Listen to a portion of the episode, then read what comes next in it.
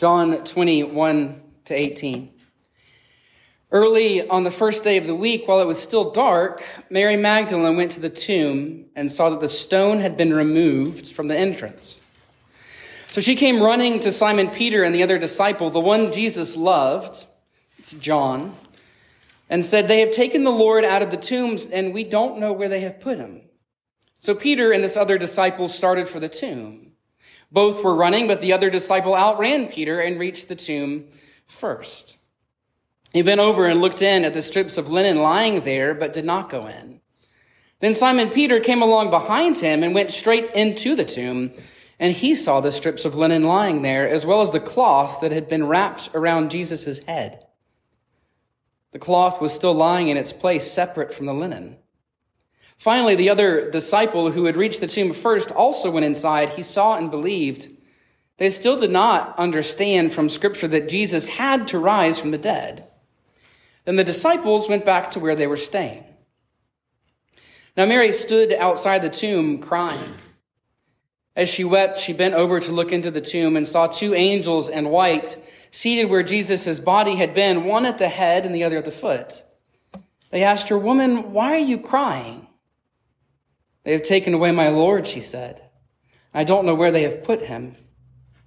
At this, she turned around and saw Jesus standing there, but she didn't realize that it was Jesus. He asked her, Woman, why are you crying? Who is it that you're looking for? Thinking he was the gardener, she said, Sir, if you've carried him away, tell me where you've put him. I will go and get him. Jesus said to her, Mary. She turned toward him and cried out in Aramaic, Rabboni, which means teacher. Jesus said, Do not hold on to me, for I have not yet ascended to the Father. Go instead to my brothers and tell them I'm ascending to my Father and your Father, to my God and your God. Mary went to the disciples with the news, I have seen the Lord, and she told them that he had said these things to her. This is the word of the Lord. Thanks be to God. While studying in New Zealand during college, I went on a hike uh, along the coast. And the late afternoon, we decided to push through to the next campsite. So we were in between places to stay. And this wasn't maybe the wisest decision because not long after we began, uh, the sun started to set, and so the light began to fade. A few of the guys rushed ahead, but unfortunately, those behind me who said they were coming behind me decided to turn around and catch up with us the next day. So, about 10 minutes after the folks in front of me ran ahead, I noticed no one behind me was catching up, um, and uh, maybe a little nervous. I'd seen enough horror films that begin sort of in a similar way, so I picked up the pace. Soon enough, this rainforest path along the ocean, both ahead and behind me, was bathed in this weird in between twilight. There was just enough light left for the sun to reflect color off the sky and the sea, but there were stars starting to shine above me. Alone, I eventually made it to the campsite, but I'll never forget that surreal moment when the world around me began to fade into shadows, into darkness. We live in a modern electric world. Light can be found just by flicking a switch or talking to Alexa when you walk into a room or reaching into your pocket. The nine year old me would be thrilled that phones, the phones we carry today double as a flashlight. I would think that would be, that would have been amazing to nine year old me. But despite our illuminated world, we still struggle against the darkness. Just one lightning strike in the middle of the night plunges us back to the Stone Age. We scramble around hoping against hope that someone has changed the batteries or that our phones are fully charged. And those moments of, of physical darkness, primal fears move inside us and we wonder, are we alone in the house? Are the doors locked? What was that noise? Are we absolutely sure that we don't believe in ghosts? Darkness plays on our imagination so well because it's so prevalent. Depending on the season, a lack of light dominates at least half of every single day of our lives. For humanity, darkness has never been really far away. So it shouldn't surprise us that the very first Easter began so uh, very early in the morning, before the night had even ended. While the disciples perhaps slept or remained in hiding, some of the women followers woke up extremely early to dress the body of Jesus with spices according to custom. The Greek doubly emphasizes the word for early, which indicates they left even before the sun had risen, before the darkness of the night had been chased away by the sun. Now, this makes sense if you remember that Jesus was executed as a criminal. Both the Roman Empire and religious leaders had a vested interest in eliminating his followers. Matthew uh, shares that the Pharisees convinced Pilate to assign armed guards to the tomb so the disciples wouldn't get up to any trouble by stealing the body or causing unnecessary drama. The women who woke up that morning then needed to approach the tomb with caution. And so naturally they went under cover of darkness. I wonder how they felt venturing out in the middle of the night to the grave of their teacher. Were they worried? Were they scared? They certainly didn't expect to find Jesus alive. They went to dress his body according to Jewish burial rituals. They carried the spices with them. You don't do that to someone you're expecting to be alive. But if they'd been taught about the Messiah in even the smallest fashion, they might have remembered Isaiah 9. Given at a time when the nation of Israel faced destruction, the prophet gave them a glimpse of their future. With darkness closing around the children of God in the form of armies that would destroy and enslave them, Isaiah revealed a great light would one day come to them. This light would be brought by a child, and it would renew not only Israel, but the whole world. Of course, Isaiah was not speaking about the pattern of our nearest star, but the spiritual darkness that covers our fallen world. The women that morning were, ver- were venturing into a world of shadows, just like every person has done since humanity fell from grace and like we still do today. Think of it like this. Imagine if an artist created a magnificent painting. The color, the, uh, the color was exact. The texture was brilliant because this painting was perfect. Now imagine if while bringing it to the art show, a car sped through a muddy puddle and soaked the entire painting through. Everything blurred mixing into unflattering colors and indistinct forms. People still came and they looked at the painting and they found joy, but, but it wasn't what the artist intended. Colors were smeared, everything was dull, the whole thing was not nearly as vivid or sharp as intended. When people looked at this painting, they could sense some greater plan, but they all left with the feeling that it wasn't quite right, that something was terribly off. This world is a shadow of what it's supposed to be. As humanity, we live in a ruined masterpiece, a world of shadows, the original colors of our good creation dimmed by our own blindness, an absence of light, seeing only reflections of that truer world, the kingdom of our God. Even Plato, a philosopher predating Jesus, knew something was wrong, and he compared humanity to people chained in a cave, watching shadows of real things pass along the wall from the world outside. Now, there are certainly moments of goodness and beauty and kindness and heroism in this world, but we are all equally subjected to what the apostle calls the wages of sin that is, death.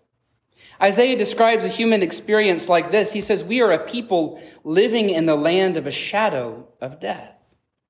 Far from progressing or evolving into a greater society where peace reigns, our world remains stagnant, still circling around the same issues, still fighting the same fights, still struggling against the same sin.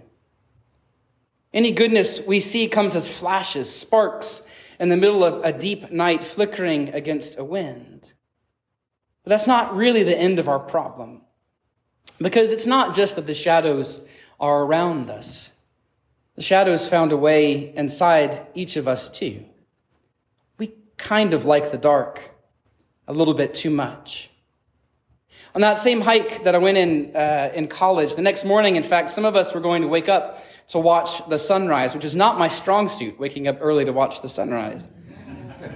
It was supposed to be beautiful, which I full knew from walking through a deep green forest along clear, blue watered beaches of golden sand, but I was tired. Frankly, I was a little irritated that these guys left me in the dark. Um, and so when my alarm beeped, I kept sleeping and I missed it. Missed the sunrise. I've always regretted that. But life in this broken world works exactly like this. It wants us to settle for the darkness. Our sin tricks us into believing that our dreams will never come true. That joy is a passing fancy, that love never blooms, that hope is a fool's errand, that miracles never occur. But, church, we come to praise God on Easter morning because when he rose, the darkness of this world crumbled under the light of his love. When Mary arrived at the tomb, she found the stone blocking the entrance rolled away and she became distraught. Again, think of it from her perspective. The body of Jesus should still have been inside the tomb. And if he was missing, it was because they, the Romans or the Pharisees or the Sadducees, one of his enemies, had taken his body to humiliate the reputation of Jesus even further. She runs back to the disciples in despair because in that moment, the empty tomb is just another twist of the knife. It's another layer of cruelty that his followers have to endure. Because for them, death was final. There's no hope, no faith that no, maybe all, maybe after all, he's risen again in their hearts or minds that morning. As the disciples run back to see for themselves, they too were not really looking for the light. They were just trying to figure out what's going on. But when Peter and John look inside, the light begins to break upon them as they see signs that something, maybe everything, has changed. The first thing they notice is this Peter and John look at the burial cloth that had been previously wrapped around the body of Jesus because it was laying there in the tomb as if it had been removed and left there. Now, in that culture, burial linens are wound around the body over and over again, interspersed with oils and spices until final rituals can be completed. So during the earlier uh, resurrection found in John 11, Lazarus, if y'all remember this story, Lazarus emerges from the tomb and what's on him? He has the strips of linen wrapped around his body. He had to be released by his friends. They had to cut him free from these strips of linen. The symbols of death clung to Lazarus. But here, Jesus left them behind entirely because the symbols of death had lost their power. Death had lost its power. Jesus fulfills what Isaiah 25 declares the Messiah will do for all his people. He will swallow up death forever. The Lord God will wipe away tears from all faces and the reproach of his people he will take away from the earth. Beginning with Jesus, the abundant promises of God come alive in a new way for his children in the whole world. The empty tomb tells us that death has been defeated, that sin has lost its power, and evil will soon be overcome by the goodness of God's presence unleashed on and into and through his people. When Jesus died on the cross, the door to our eternal home was opened and our exile as children living in the darkness came to an end. The cross frees us to return home. But the door that was opened from heaven goes in both directions. The resurrection is our first glimpse of how his kingdom, his very presence floods into our broken world and lives. When he rose again, he showed not just that death was defeated, but that new life had begun for his people and the world. The blessings of eternity bloom first in the empty tomb. Breaking the power of the grave once and for all, Jesus pours abundant life into our souls, transforming our minds, redirecting our hearts, freeing us to experience his blessings and presence every day for the rest of our lives. Uh, scholar N.T. Wright frames the freedom the children of God find at the resurrection like this. He writes, made for spirituality, we wallow in introspection. Made for joy, we settle for pleasure. Made for justice, we clamor for vengeance. Made for relationship, we insist on our own way. Made for beauty, we are satisfied with sentiment. But new creation has begun. The sun has begun to rise. Christians are called to leave behind in the tomb of Jesus Christ all that belongs to the brokenness and incompleteness of the present world. That quite simply is what it means to be Christian. To follow Jesus into the new world, God's new world, which he has thrown open to us. Jesus' resurrection is the beginning of God's new project, not to snatch people away from earth to heaven, but to colonize earth with the life of heaven.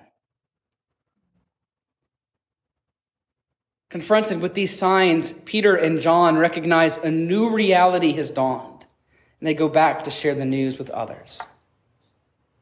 But Mary, Mary stays behind to weep over the missing body of her friend and Savior.